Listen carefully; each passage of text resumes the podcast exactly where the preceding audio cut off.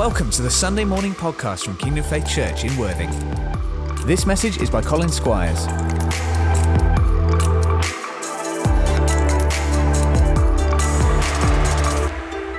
Now, this morning, we're, uh, we're continuing in our uh, series on Ephesians. I'm just going to switch over to this one, Matt. And uh, we're in Ephesians 5. And uh, just a quick content warning. Um, some of what's touched on in Ephesians 5 may be PG 13 or PG 16. And so just want to give a content warning. If you have young children in the service with you or in Crawley, um, you, though these are important topics to cover, we definitely encourage you to com- have conversations with your children about them. It must, of course, be done in an age appropriate way. And so would encourage you to maybe listen to the message first and then have that conversation if you're at all concerned. So just want to put that out there. But if you've got your Bibles, if you want to open to Ephesians 5, and we're going to have just to go through these verses and see what does God want to say to us as we unpack it. And we start off then, the very first words imitate God, therefore, in everything you do, because you're his dear children. So the first words we're reading of our chapter today, and they seem utterly impossible. Imitate God. Now, I don't know about, about you guys, but like, I, that doesn't mean that I'm thinking I'm going to walk into the room and every time I turn on the light switch, I say, let there be light. Or uh, start maybe wearing more togas or growing a long beard. Um, I mean, also, it's just impossible for us to be like God in that sense, right? I mean, when God breathes out, it says in, the, in Psalms, He breathes out stars. I mean, maybe you could call that heliogenesis. When I breathe out, you get a whiff of halitosis. I mean, it's, it's just there's some, there's a big difference between me and God, right? It seems impossible. And yet, what we heard from Victor's amazing message last week, by the way, if you haven't heard Pastor Victor's message last week, I really encourage you to go and listen to it. Incredible, faith building, affirming, no messing message that just, just, just rang so true of who we are in Christ. Absolutely powerful message. Really encourage you to listen to that. And he talked about the fact that we are image bearers. We're made in God's image. We're to bear his image. Paul, the Apostle Paul, who wrote Ephesians, he said uh, in, in another piece, he said, Follow my example as I follow the example of Christ. We are to be then little pictures of Christ, little pictures of Jesus. It's actually what the word Christian means. It's a little Jesus, a little anointed one, little Christ, little anointed one. And so here we're called to be imitators of God. You might think, well, Colin, you just said imitators of Jesus, not God. But let's connect these dots here. Uh, in the, that Jesus said, If you've seen me, you've seen the Father. And Paul said, If you've seen me, you've seen Jesus. So we want to follow the connect dots. We're to follow Paul's example to be like Christ. Christ follows God's example and looks like God. So if we are looking like Jesus, we are looking like God. And so we're to, we're to imitate God. What does that mean? Does it mean the, the riding on a cloud, that kind of stuff? No, those things are impossible. And in fact, we see this following Christ out, laid out in the next verse, in verse 2 in Ephesians 5. Following the example of Christ, he loved us and offered himself as a sacrifice for us, a pleasing aroma to God. So in each of us, we are to, to do this to be Jesus in laying down our lives, in, in loving one another. Now, Jesus wasn't a graphic designer, Jesus wasn't a mother, Jesus wasn't a husband. But in all of these things, I can be Christ in that sphere. I can be Christ like to my wife. We're going to look at what that means more next week in, in the next part of Ephesians 5. Um, we can be Jesus in our workplace. We can be an image bearer wherever we are. And the way that we're most to show his image and demonstrate his image is not in our knowledge. God is all knowing. I'm never going to be like that, like God in that. God is everywhere at once. I'm never going to be like that, no matter how hard I try, no matter sometimes what church life feels like. I can't be everything all the time. I'm also never going to be all powerful like He is. But in one way, I am called and I can, by His grace and by His Spirit, imitate Him, be just like Him. Amen. And it's that verse two live a life filled with love. That is the God love. That's the agape love. Not a familial love, that's a Greek word storge, not an emotional love, that's a Greek word eros. Neither of those are actually in the New Testament. Um, it's also not even filio, brotherly love. It is agape, it's a God kind of love. Um, in John 1, uh, 1 John 4, 7 to 8, it says, Beloved, let us love one another, for love is from God. There's this beautiful picture by Alexander Maclaren, I may quote him a little later, um, who's this 19th century preacher, and he says, just as the, the drop of dew clings to the tip of the thorn and reflects all of the lights, uh, all the colors of light, it reflects the picture of the rainbow in the sky. So our lives reflect that picture of God's love, a perfect tiny replica, because it is not a love that comes from ourselves, it is a love that comes from Him. So we're to imitate God in the way we love one another and the way we love our neighbors. And then I love this bit in verse one. It says, as, as dearly beloved children. This speaks of our motivation. We are not serving Supreme Leader Kim Jong Un. There's not this fear of, oh no, if, if I get something wrong, I'll turn up and I'll lift my hands in worship. yes, I'm very happy to worship. yeah, knowing that if I don't, I'm going to be dragged off to a prison camp, which is the reality for so many people living in North Korea. This is not our God. Romans 8:15 says, you, "So you have not received a spirit that makes you fearful slaves. Instead, you received God's spirit when he adopted you as his own children. Now we call him Abba, Father." So, as dearly beloved children, this is our, our motivation. I'm uh, married to the wonderful Kate. And I want, my, part of my heart is to serve her and love her well, to champion her. When I see a pile of washing in the evening that needs to be, a pile of washing up that needs to be done in the evening, I don't think, oh, I better do this because I'm terrified of her. Oh, let's be honest, there is a little bit of that. Um, but because I love her, I want her to, to not have to come down. We've put the kids down, and then she comes downstairs, and oh, there's all of this to do while I go and play video games. No, I want to love her well. Um, because of her love to me. It's reciprocal. We love one another and it excites in one another a deeper and deeper love. And as we love one another in action, we draw closer in our love for one another. It's this beautiful call and response. And in the same way, we are beloved children of God. If we connect in with Him, with His heart for who we are, then those things that seem hard or difficult melt away. I said I might quote Alistair Maclaren. Here we go. It is a poor, cold thing to say to a man, Do this because it is right. It is still more powerless thing to say to him, Do this because it is expedient, or do this because in the long run it leads to happiness. It is altogether different when you say, Do this to please Jesus Christ.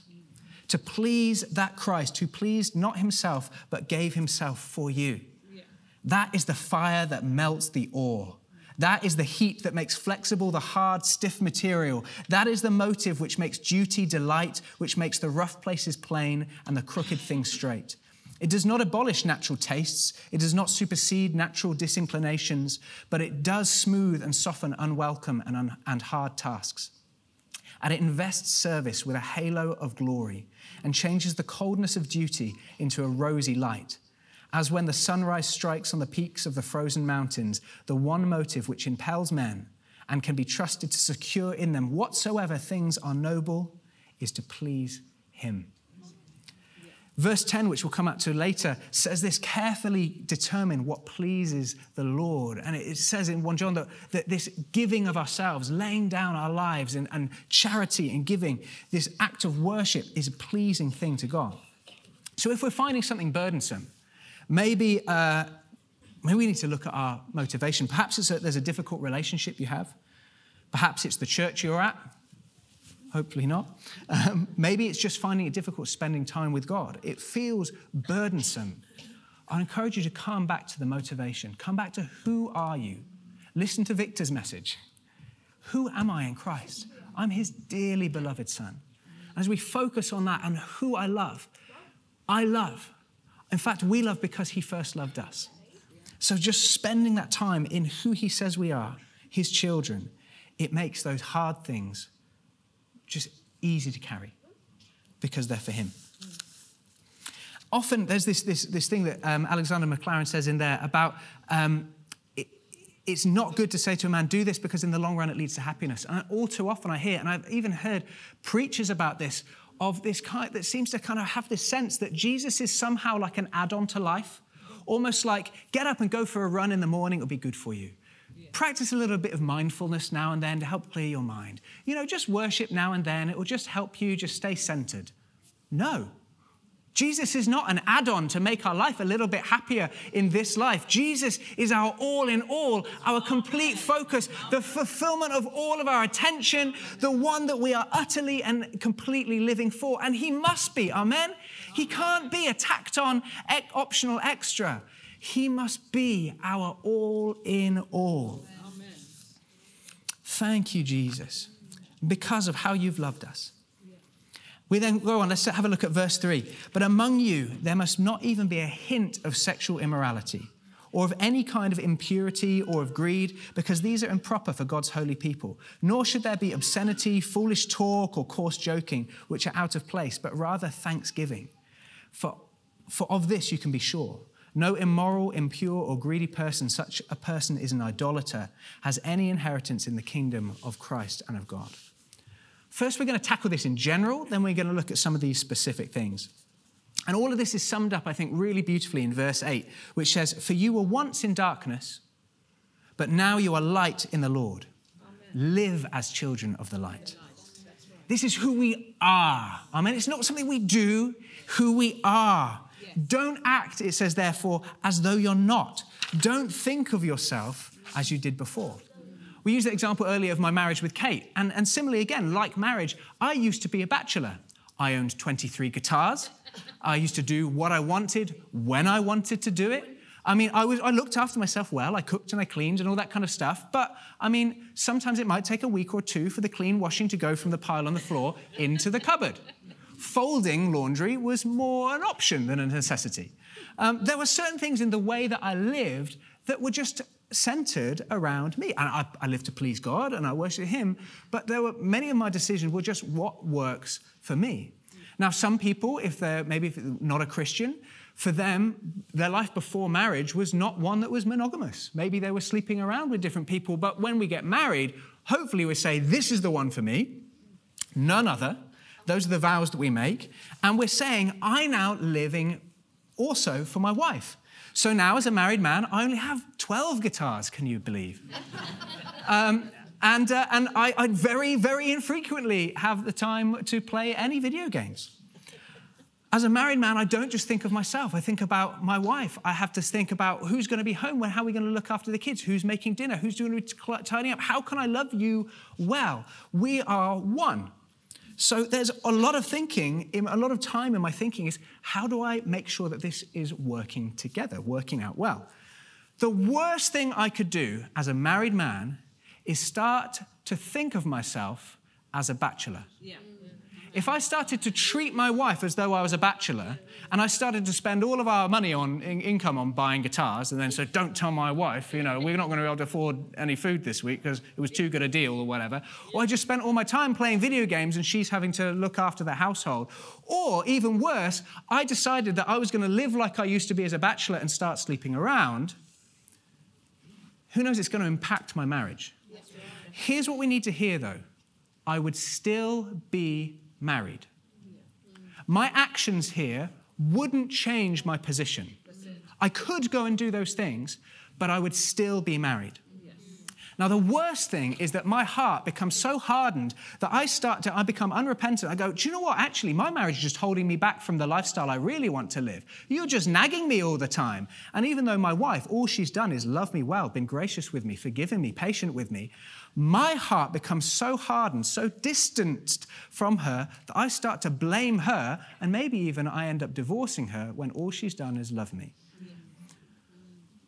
And I move away. Now, this is the same principle with God. We can, if we chose to, or by accident, we can sin. It doesn't change our position. We're still in Christ. We're still his child, But what it does is it distances us from Him. It b- begins to bring separation. It changes our thinking. We're no longer walking. It hardens our heart. And it starts to get to the point where we become unrepentant. And that is a dangerous place to be.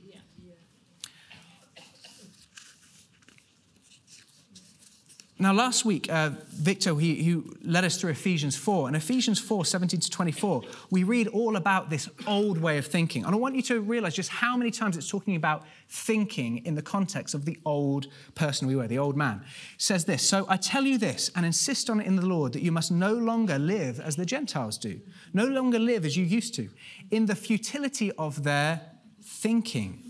They are darkened in their understanding and separated from the life of God because of the ignorance that is in them due to, due to the hardening of their heart. Now, remember, in Hebrew thinking, they're not as dualistic or compartmentalized as we are in the West, where we romanticize the idea of heart, and heart is like feelings and destiny, and head is logic and, and will. It's the same thing. In Hebrew thinking, there was, there's one person, this holistic thing. Your head and your heart, your mind and your heart are one. So when it says here, due to the hardening of their hearts, it's not some romanticized Western ideal, it's just the hardening of their thinking, of their minds. Verse 19 goes on saying, saying having lost all sensitivity, they have given, given themselves over to sensuality so as to indulge in every kind of impurity, and they are full of greed. So, what do we see here? This thinking that has, that has been changed for us, this thinking leads to a loss of sensitivity to God. It leads to a hardening of our heart towards God. It leads to separation from God. Romans 8, 5, again, Victor brought this out last week from Romans 8. Those who are dominated by the sinful nature think about sinful things. Verse 9, but you are not controlled by your sinful nature. You are controlled by the Spirit if you have the Spirit of God living in you. And verse 12, therefore, dear brothers and sisters, you have no obligation to do what your sinful nature urges you to do. Praise God. We don't have to do it anymore. This is this wonderful picture about the, that Victor was talking about last week of what Jesus has done. In Christ, we're new creation. We have a new way of thinking, a new mind that is led by the Spirit, the mind of Christ. We don't have to think that way anymore. Before, we could have tried and we could have sought to improve ourselves. We could have gone on self improvement courses. We could have done everything we could have tried to. But without the Spirit of God, it would be impossible to have a heart or a mind or thinking that is softened to Jesus, to his way of life. But in Christ, this is what he has made possible. But just like my marriage, I had to learn, in, especially in those early years of marriage, I had to learn how to use fabric softener and what it was for. you know, I had to learn how to communicate to my wife if I was going to be late. Because in my head, I thought she would say, What time are you going to be home? And I'd be like, Six. Six is going to be pretty much impossible, but that's what I'm aiming for. And then when I turn up at seven, I would be, I couldn't understand why she was cross. I was trying for six you know, but it, things happened. And so I had to learn what it meant as a married man. Oh no, when she says, What time are you going to be home? She wants to know what time I'm going to be home, not what time am I hoping or trying I'm going to be home. Be realistic. That was helpful for me, but I had to learn it. In the same way, Jesus has done it. He's brought us out of bachelorhood, if you like. He's made us part of the body, the bride of Christ. He's going, right, we are now in relationship with me, this marriage. It is who you are. It is where you are. But there are some things you're going to have to learn so that you don't think like you're still a bachelor, because you're not. We need to apply or appropriate learn what this means. Ephesians 4.20 talks about this this way of life that the ephesians learned. It says verse 22 says you were taught with regard to your former way of life to put off your old self which is being corrupted by its deceitful desires to be made new in the attitude of your minds and to put on the new self created to be like god in true righteousness and holiness. Putting on this new man can in part be seen as this new way of thinking new attitudes, new approaches to who I am in Christ, to see the way I think of myself and how I see myself, to who God is, to who other people are and my relationship with them, to towards what sin is. It's a new way of thinking. Most people who walk away from God or commit adultery or whatever, some, some big sin, probably don't wake up one day and just suddenly do it. It's been a gradual thing. It, it starts with just a thought. that thought comes in the mind and then it leads to something. And, and often that first thought is probably not even sinful. It often starts just as a lack of wisdom. We read about this in, uh, in Proverbs 7. If you want to flick there, I'll read it out to you. I'm going to skip a few verses for the sake of time, just so we get the story. But it's about this guy. He's looking out his window. It says, As I was at the window of my house looking through the curtains, I saw a naive young man, and one in particular who lacked common sense. He was crossing the street near the house of an immoral woman, strolling down the path by her house. Now, you've got to think to yourself, like, right then, like, is that the best route to take? You know, was it sinful to be in that area? No. But was it very wise? like, is he thinking, like, at the back of his head, he's going, well, I'll go that way, but I'm not going to act on it or anything, you know? I mean, if I happen to catch a glimpse through the window of her, well, not my fault. I was just happened to be in the area. It was a bad idea being in there in the first place. Also, it was at twilight, the, in the evening, as deep darkness fell, when that kind of woman happens to be coming about. That's a, not a sensible time to be in that area. Number two. Is it sinful to be out at twilight? No. Was it stupid? Probably. The woman approached him, seductively dressed and sly of heart. This is probably a good time to go, feel my wedding ring, and just back away slowly. This is probably a good time to make some wise choices. To think, I'm not who I was before, doing anything that I wanted. For us as a Christian, we're saying, this is a good point to say, I really, well, it's actually probably two steps late of being a good point, but it's still a better point than going any further to say, I'm going to step away from this. She's often in the streets and markets, soliciting at every corner. She threw her arms around him and kissed him, and with a brazen look, she said, My bed is spread with beautiful blankets, with colored sheets of Egyptian linen. Come, let's drink our fill of love until morning. Let's enjoy each other's caresses, for my husband is not home. He's away on a long trip. That's a really good point to be thinking, this is a horrendous idea. This is the point, this is, this is definitely becoming sin at this point, isn't it? To have not run away from this. It started as, as maybe foolishness, it became temptation, and now we're stepping into sin. So she, she, seduced him with a pretty speech and enticed him with her flattery. He followed her at once, like an ox going to the slaughter. He was like a bird flying into a snare, little knowing it would cost him his life. For the sake of time, we'll, we'll skip over the next mm, few of those verses. But it says that at verse 27 her house is the road to the grave, her bedroom is the den of death. It started with just a lack of wisdom. The sinful part wasn't the choice to walk in that area, that was foolish. But it, fast became temptation, which fast became sin, which fast became death. Uh, verse 16 of Ephesians 5 says, Be very careful then how you live, not as unwise, but as wise Ephesians 5 5 says, You can be sure that no uh, immoral, impure, or greedy person will inherit the kingdom of God. And we read, we read in James 1:15, after desire has conceived, it gives birth to sin, and sin, when it's full grown, gives birth to death. Perhaps another picture of this would be a boulder at the top of a mountain, and, uh, and it stood at the top of a hill. And while we just leave it alone, it's not particularly a danger. But if you start to give it a shove and go, oh, I wonder what will happen, can I move it? And you give it a little shove, it starts to wobble. Or push it a little bit more. Or push it a little bit more, it starts to roll. Oh, this is cool. And then it starts going down the slope. And we immediately think, oh no, what have I done? It's now running away from me and I'm running after it, trying to catch it. Maybe I managed to get in front of it, put my hands out, and what's going to happen? It's going to flatten me. In that same way, should we be at that point when the boulder is, is tumbling down the mountain, being like, right, this is a good point to evaluate my choices?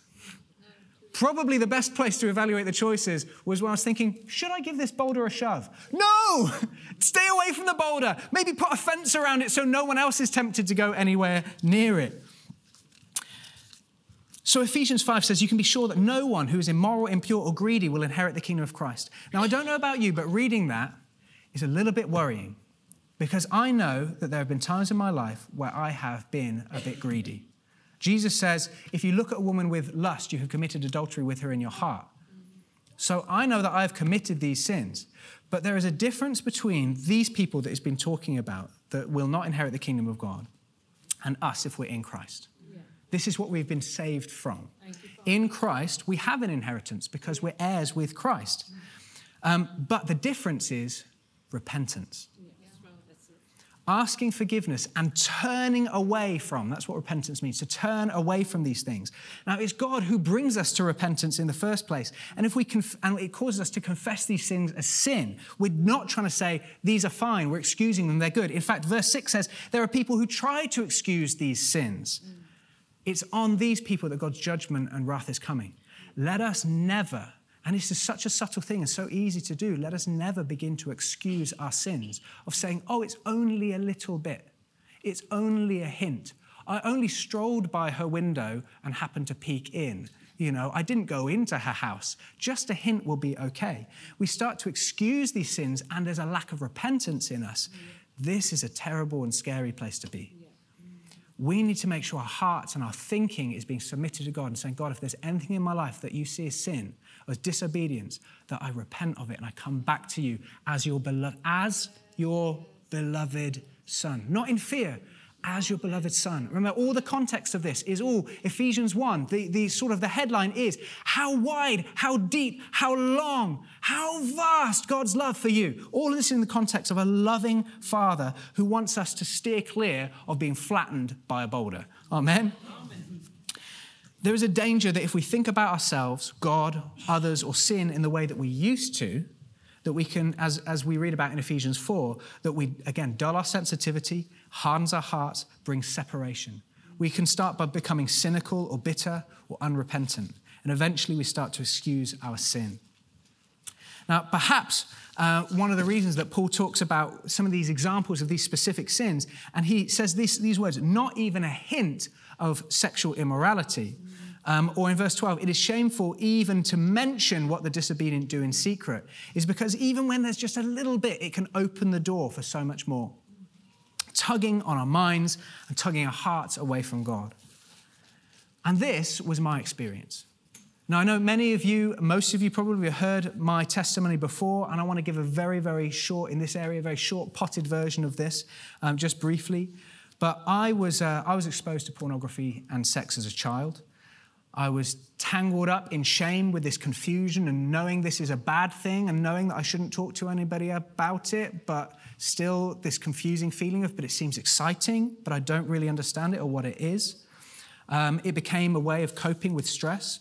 It's not porn or, or, or, these kind of things are rarely actually about sex. They're usually a way, a coping mechanism of dealing with life, dealing with stress. It's what it talks about here becoming an idol, the place that I go for my satisfaction or the place that I go for safety uh, that is not God.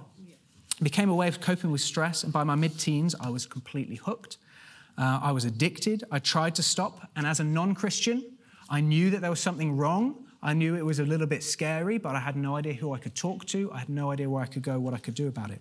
I tried to stop, but I couldn't shake it. Jesus found me. He wonderfully saved me. He turned my life around. So many things in my life just changed in a moment. I stopped drinking. I'd been drinking heavily up to that point. I stopped drinking overnight, never drunk since. I, uh, I, my, my language of swearing a lot of the time changed completely. My attitudes towards people and things changed. I was a very um, sarcastic, dry um, person, and that, that changed very quickly. It became just, just the life of Jesus filling me. And for a while, there was freedom in this area too, but eventually it, came back. And that was the story of my life is that there would be times of freedom, but then it just kind of finding its way back in. I knew it was wrong. I knew it was sin. I hated it. Sometimes I didn't even know why am I looking at this thing that I hate and I want nothing to do with and I feel so ashamed of and I feel just so just disgusted by. And yet to make myself feel better about how awful I felt, I would go back to it again. I tried to stop. I tried everything. I tried prayer. I tried fasting. I tried crying out to God. I tried reading my Bible. I went to Bible college. Nothing seemed to work. I thought marriage might solve it. It didn't. Uh, I was serving God. I was loving God. I was worshiping Him, but also at the same time, I was robbed of some of my confidence before Him. Ashamed of myself, feeling isolated, trapped, alone, and powerless. This thing had power over me, and I had no idea how to stop. Six years ago, I joined a Pure Desire group here in the church. It was one of the ones we, as we were launching it. Uh, and, and the men in that group, the way that they loved me. They, they shared in their vulnerability with me, invited me to be vulnerable, to confess my sins one to another and pray for one another that I might be healed. I was equipped with the tools that I needed, biblical truth and the understanding that what we learned, what we read about in Ephesians 7, that Ephesians, sorry, 4, learning to apply who I am in Christ. All of that started to come together and to click. And I found freedom. I found how to, to, to, think this new way of thinking. And I still do it, by the way. I don't want anyone to get the impression that you can go and do a course and God will wave his magic wand and then you'll never think the same thing. You know, you'll be, you'll be delivered from your flesh. No, that's not how it works. I, conti- I learned how to continually and to go on continually putting into practice these thought processes, this new attitude, this renewing of my mind. And still today, there's a guy that I will call, one of my accountability partners. If I go, I know I'm going to have a hard week this week, it's going to be really stressful. And, uh, and I don't want in that moment to think, hmm, maybe I'll just wander down that particular path at twilight, you know? Just cut it off right from the beginning. Hey, I know I've got a stressful week.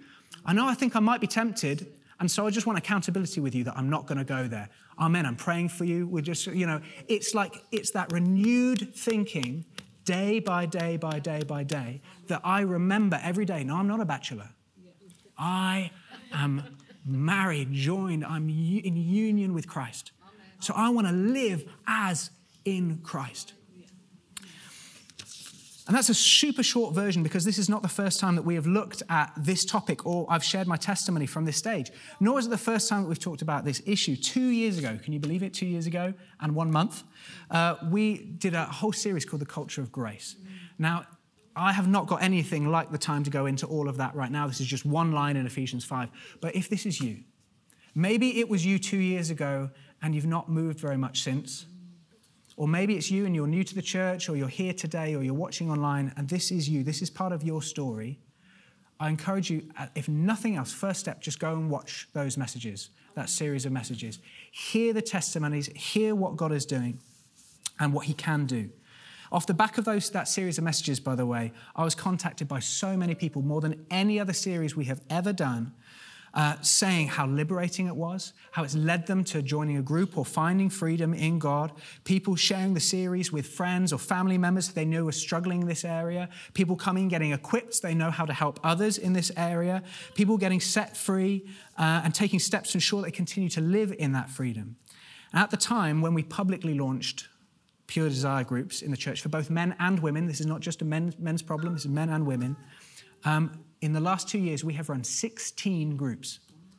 16 groups that are just of this helping people step into the truth of who they are. And, and this is not the kind of thing where you usually get someone coming from stage going, I'd like to share a testimony. Understandably so. It's not my favorite thing in the world, but I want to do it because I want to say, if, if he can do it, if he's going to be vulnerable, I can do it too. Okay, but I want to read this, this testimonial that someone sent recently, which is just wonderful because we rarely hear it, and I want you to know just what God is doing in the background stuff. It took me months to decide to take the step of doing the Pure Desire course.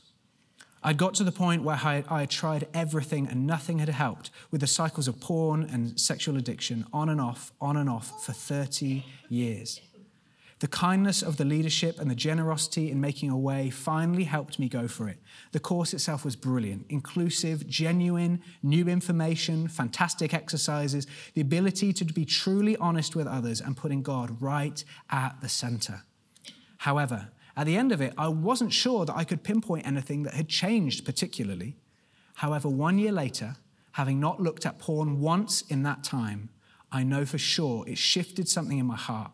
It has changed my life from being a 30 year regular battle that I'd inevitably lose to being a non issue that I don't even think about 90% of the time. I am so thankful. Praise God. Thank you, Jesus. And in these groups, there's nothing like, it's just doing this. It's doing this, what it really says like being church together, being one, being vulnerable, confessing your sins, praying, healing, like learning to put it in practice. It's just like a, a hot house for going, like, this is what we need to do and how we need to live. And, uh, and I, would, I mean, I think it's wonderful. I think it's absolutely amazing. It's the, the, one of the best things I've ever done in putting my focus on Jesus and drawing me close to Him and bringing a sense of freedom. And, uh, and so I want to say this to you if this is you, if the, in this area this is you, don't give up. You are not alone. I understand. There are many leaders who understand, and there are teams here who understand who have walked that path and by God's grace have stepped off of that path and have chosen, I'm not going to walk towards that house anymore. I'm walking towards the house of God. And I'm going to walk in the light, not a twilight.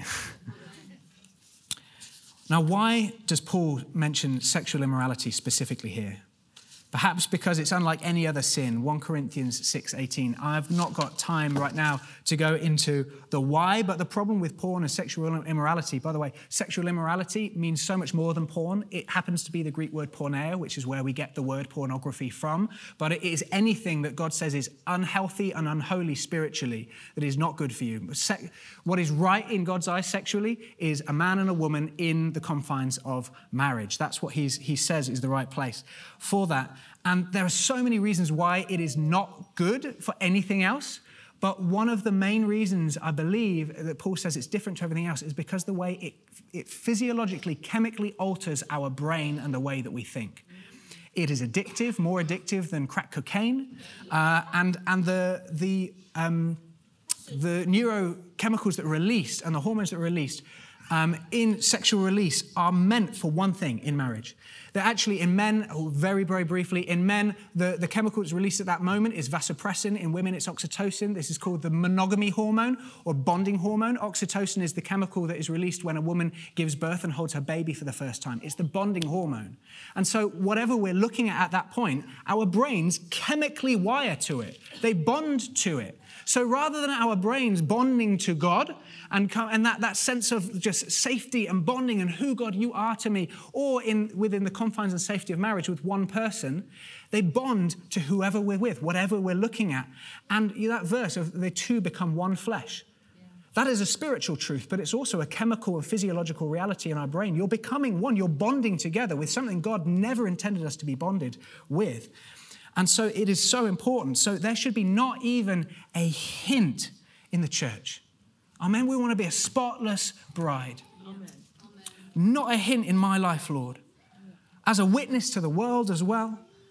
So we're not robbed of our authority. So if, if for you that is pornography, if that's an issue, or sexual addiction in any way, or unwanted sexual behavior, please, please, please join a group.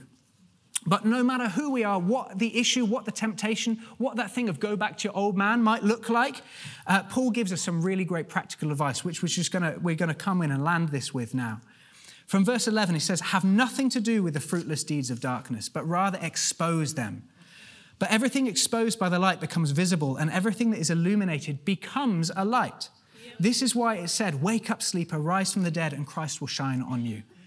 When we keep this stuff trapped, in the dark, it festers, it molds, it grows, and the enemy has a field day with it. He is laughing at the power he has to use it. But as soon as we confess it, we bring it into the light.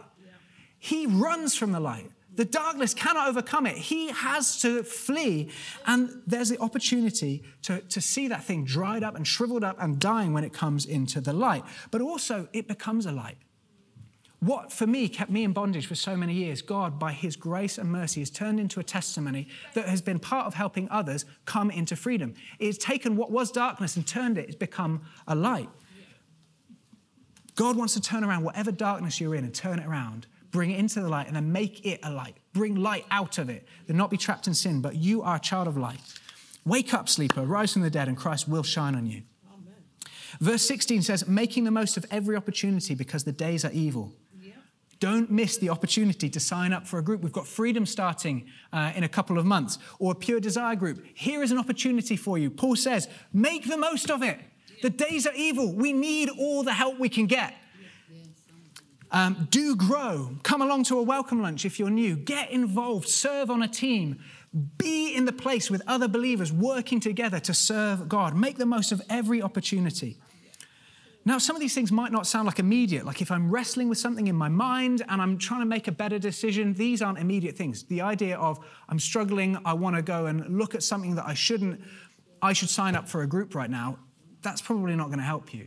But if you sign up for a group, then in that moment, you will have already been equipped with the tools that you need. You will have the accountability partner to call so that you can do the immediate thing. And Paul's advice here is, uh, is not about just thinking, not thinking about bad stuff. If I were to say to you, whatever you do, don't think about an elephant dressed as a ballerina with a top hat, what are you thinking about? Uh, he's like, he's not saying just not what you don't do. He gives some really practical advice of what you should do. So he says in verse 18, do not get drunk on wine, which leads to debauchery. Instead, here's what you do do be filled with the Spirit.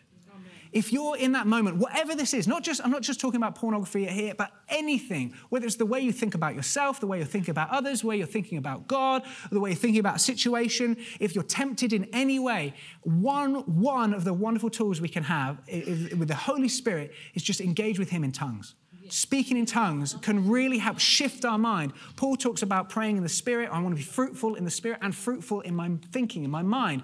And praying in tongues, it just, it redirects our thinking. It points us towards the Spirit and being led by the Spirit, thinking led by the Spirit rather than, rather than by the flesh. Verse 19, speaking to one another with psalms, hymns, and songs from the Spirit. Again, this just picture of our need for one another, encouraging one another, stirring one another up, and telling one another, singing over one another, goodness of God. The, the next line says, Sing and make music from your heart to the Lord, always giving thanks to God the Father for everything in the name of our Lord Jesus. Worship, not just in that moment, but saturating us in ourselves in worship, because worship, in its very definition, is all about Him. It takes our focus and our thinking off of ourselves and on Him. And I know the difference between when I've had worship music on at home in the day and that kind of thing, and I've just had my, my attention keep just directed back to Jesus, directed back to Jesus. The way that I then think the rest of the day, my mindset is in a different place. And this is an encouragement reading this. I'm like, yeah, Jesus, I need to do that more. Maybe I should do that. Chris and Sylvia, I know, have got a playlist that just plays. It's like a thousand tracks long and just it's on in the house all day, every day. It's a place, it's a home filled with worship. And you know it when you walk in through the front door. Um, worship directs our attention to Jesus. And so the, we've, got, we've got some responses here to make this morning. And part of them as, as often, I think nearly always, every time I bring a message, it's like our response is cannot just be just right now. It must be ongoing. It must be the way it's a change direction in path. And hopefully, if in opening the word, if I've done my job right, we should go, oh, is this the step I want to take? Maybe I need to change direction. And we start walking and thinking and approaching life in a different way, approaching God in a new way. So, some of this is for the ongoing but it starts with a change of intention of heart.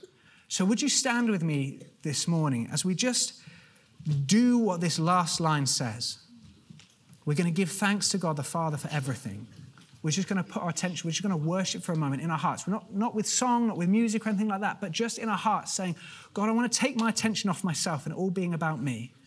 And in all of this, I want my response to come out of responding to you, who you are, lifting my attention. Let's just, in your heart, put your focus on Him. Maybe you want to engage your spirit in tongues for a minute, just, just putting that focus on Him. Father, Father, I worship you. Thank you for who you've made me to be. Thank you, Jesus. I declare that in Christ I am a child of God. I declare that Jesus has done it all, that Jesus' sacrifice was more than enough. Thank you, Jesus. You've given me, you've made me the new man. You've given me Christ to put on and to wear. Thank you. You've given me your Holy Spirit. Thank you for all that you have done. You've given me the mind of Christ. Thank you, Jesus, that everything, every thought that raises itself up against the knowledge of God, I can tear down because of the power of your Holy Spirit that you've given me. And Jesus, to put my mind, to set my mind on things above. Thank you for that you are above every other thing, every name above every other name.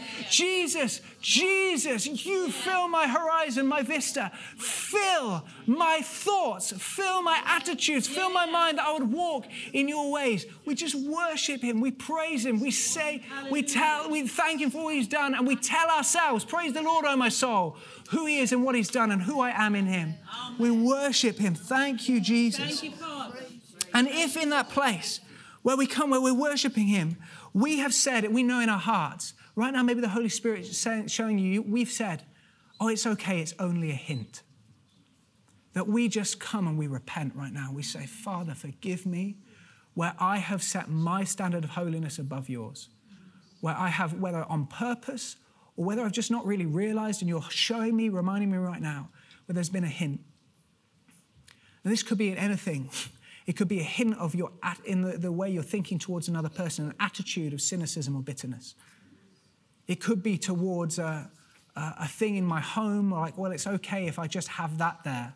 I don't really want to get rid of that because it's a comfort to me, but I know it's not good. I know it always leads me to something else. Maybe for some it's drink, you know, maybe the, the drink isn't excessive, but where it leads you and you're thinking afterwards is just not good. Whatever it might be, as the Holy Spirit, not out of fear, but as dearly beloved sons and daughters. Let's respond, Jesus, if there's anything I need to, I need to ask your forgiveness. And let's just ask Him, Lord, give me that afresh, that mind of Christ. Lead me step by step by your Holy Spirit in every decision I'm making that I would make wise choices. The Lord, where, where I'm about, discernment, where I'm about to go somewhere where it's going to be an unsafe or unhelpful place for me, that while I'm learning how to apply this stuff, Lord, you would just prompt me, don't go down that route. Go a different way. Make a better choice. That just like there will be a fresh holiness in us that just, just like Shadrach, Meshach, and Abednego came out of the fiery furnace and said there was not even the smell of smoke upon their robes, that Jesus, there will be not even a hint of the smell of sin upon us. Jesus, not because we're making ourselves holy, because we apply and appropriate who you said we are and we live in the good of it. We don't live as bachelors anymore, Lord, with you. We live as your bride, holy, spotless for you, Jesus. Thank you, Jesus. And you know what? If there is any area where you know you need to join a group, you can email me directly, colin.squires at kingdomfaith.com. If you're a lady, you can email Anna Andrew, our, our Crawley pastor, uh, anna.andrew at kingdomfaith.com. You can email our, our, general email address that actually only Anna and I will ever see, which is pure desire at kingdomfaith.com. And or you can just have a conversation with me. It doesn't have to be right now after the service. Come and grab me sometime. Come and have a coffee with me. Come and talk to me about it. Let's address it and move forward from it. The worst thing you can do is do nothing. Amen. And maybe you want to do this. Maybe it's not pornography or sexual addiction. Maybe it's something else, but the principles are the same. Come and do a group anyway. Get involved. Or maybe you just want to be equipped to be able to help a brother or sister. You want to be better equipped just to know how to apply this new man that we have in Christ then get involved. Do the freedom group. Sign up for the freedom group. If you've never done it or you need to do it again, there's no shame in it. We all need to do it. We all need to learn how to continually walk in freedom, live in freedom every day. And finally, if you don't know Jesus, if like me as a teenager you felt trapped, whether whatever it is, you know you've messed up, you don't know a way out, let me tell you, Jesus is the way. And unlike me, because of the way we're one of the 7% of churches in the world who actually have something to, to address this issue, you won't be like me. You don't have to be someone who gets set free from loads of stuff, but then there's another 10 years to address this issue. You, you can come to Christ, come to that way, come to that place of freedom, and, and know what it means to walk for the first time, not just hounded by shame, but truly free, free indeed. Thank you, Jesus. Thank you, Jesus. And Father, I just pray for anyone here who, for, who needs to take a next step. Lord, I just take authority over the enemy, says that, that just any thinking that says that's not for me, I can't, I'm too far gone, anything that would speak to, the, to their mind that would be a lie and that old way of thinking, we tear it down in Jesus' name. And Father, thank you for renewed thinking that says this is an invitation from Jesus. I'm not going to pass up this opportunity. God, you've got more for me. I am your child. And as your, your beloved child, you are drawing me in to the freedom that you truly have for me in Jesus' name. No condemnation, no shame. Love you all. Let's welcome Michelle back up as we just got our, our highlights. Thank you for listening to this Kingdom Faith podcast. We trust it's been an encouragement to you. For more information and resources from Kingdom Faith and our other audio and video podcasts, please visit www.kingdomfaith.com.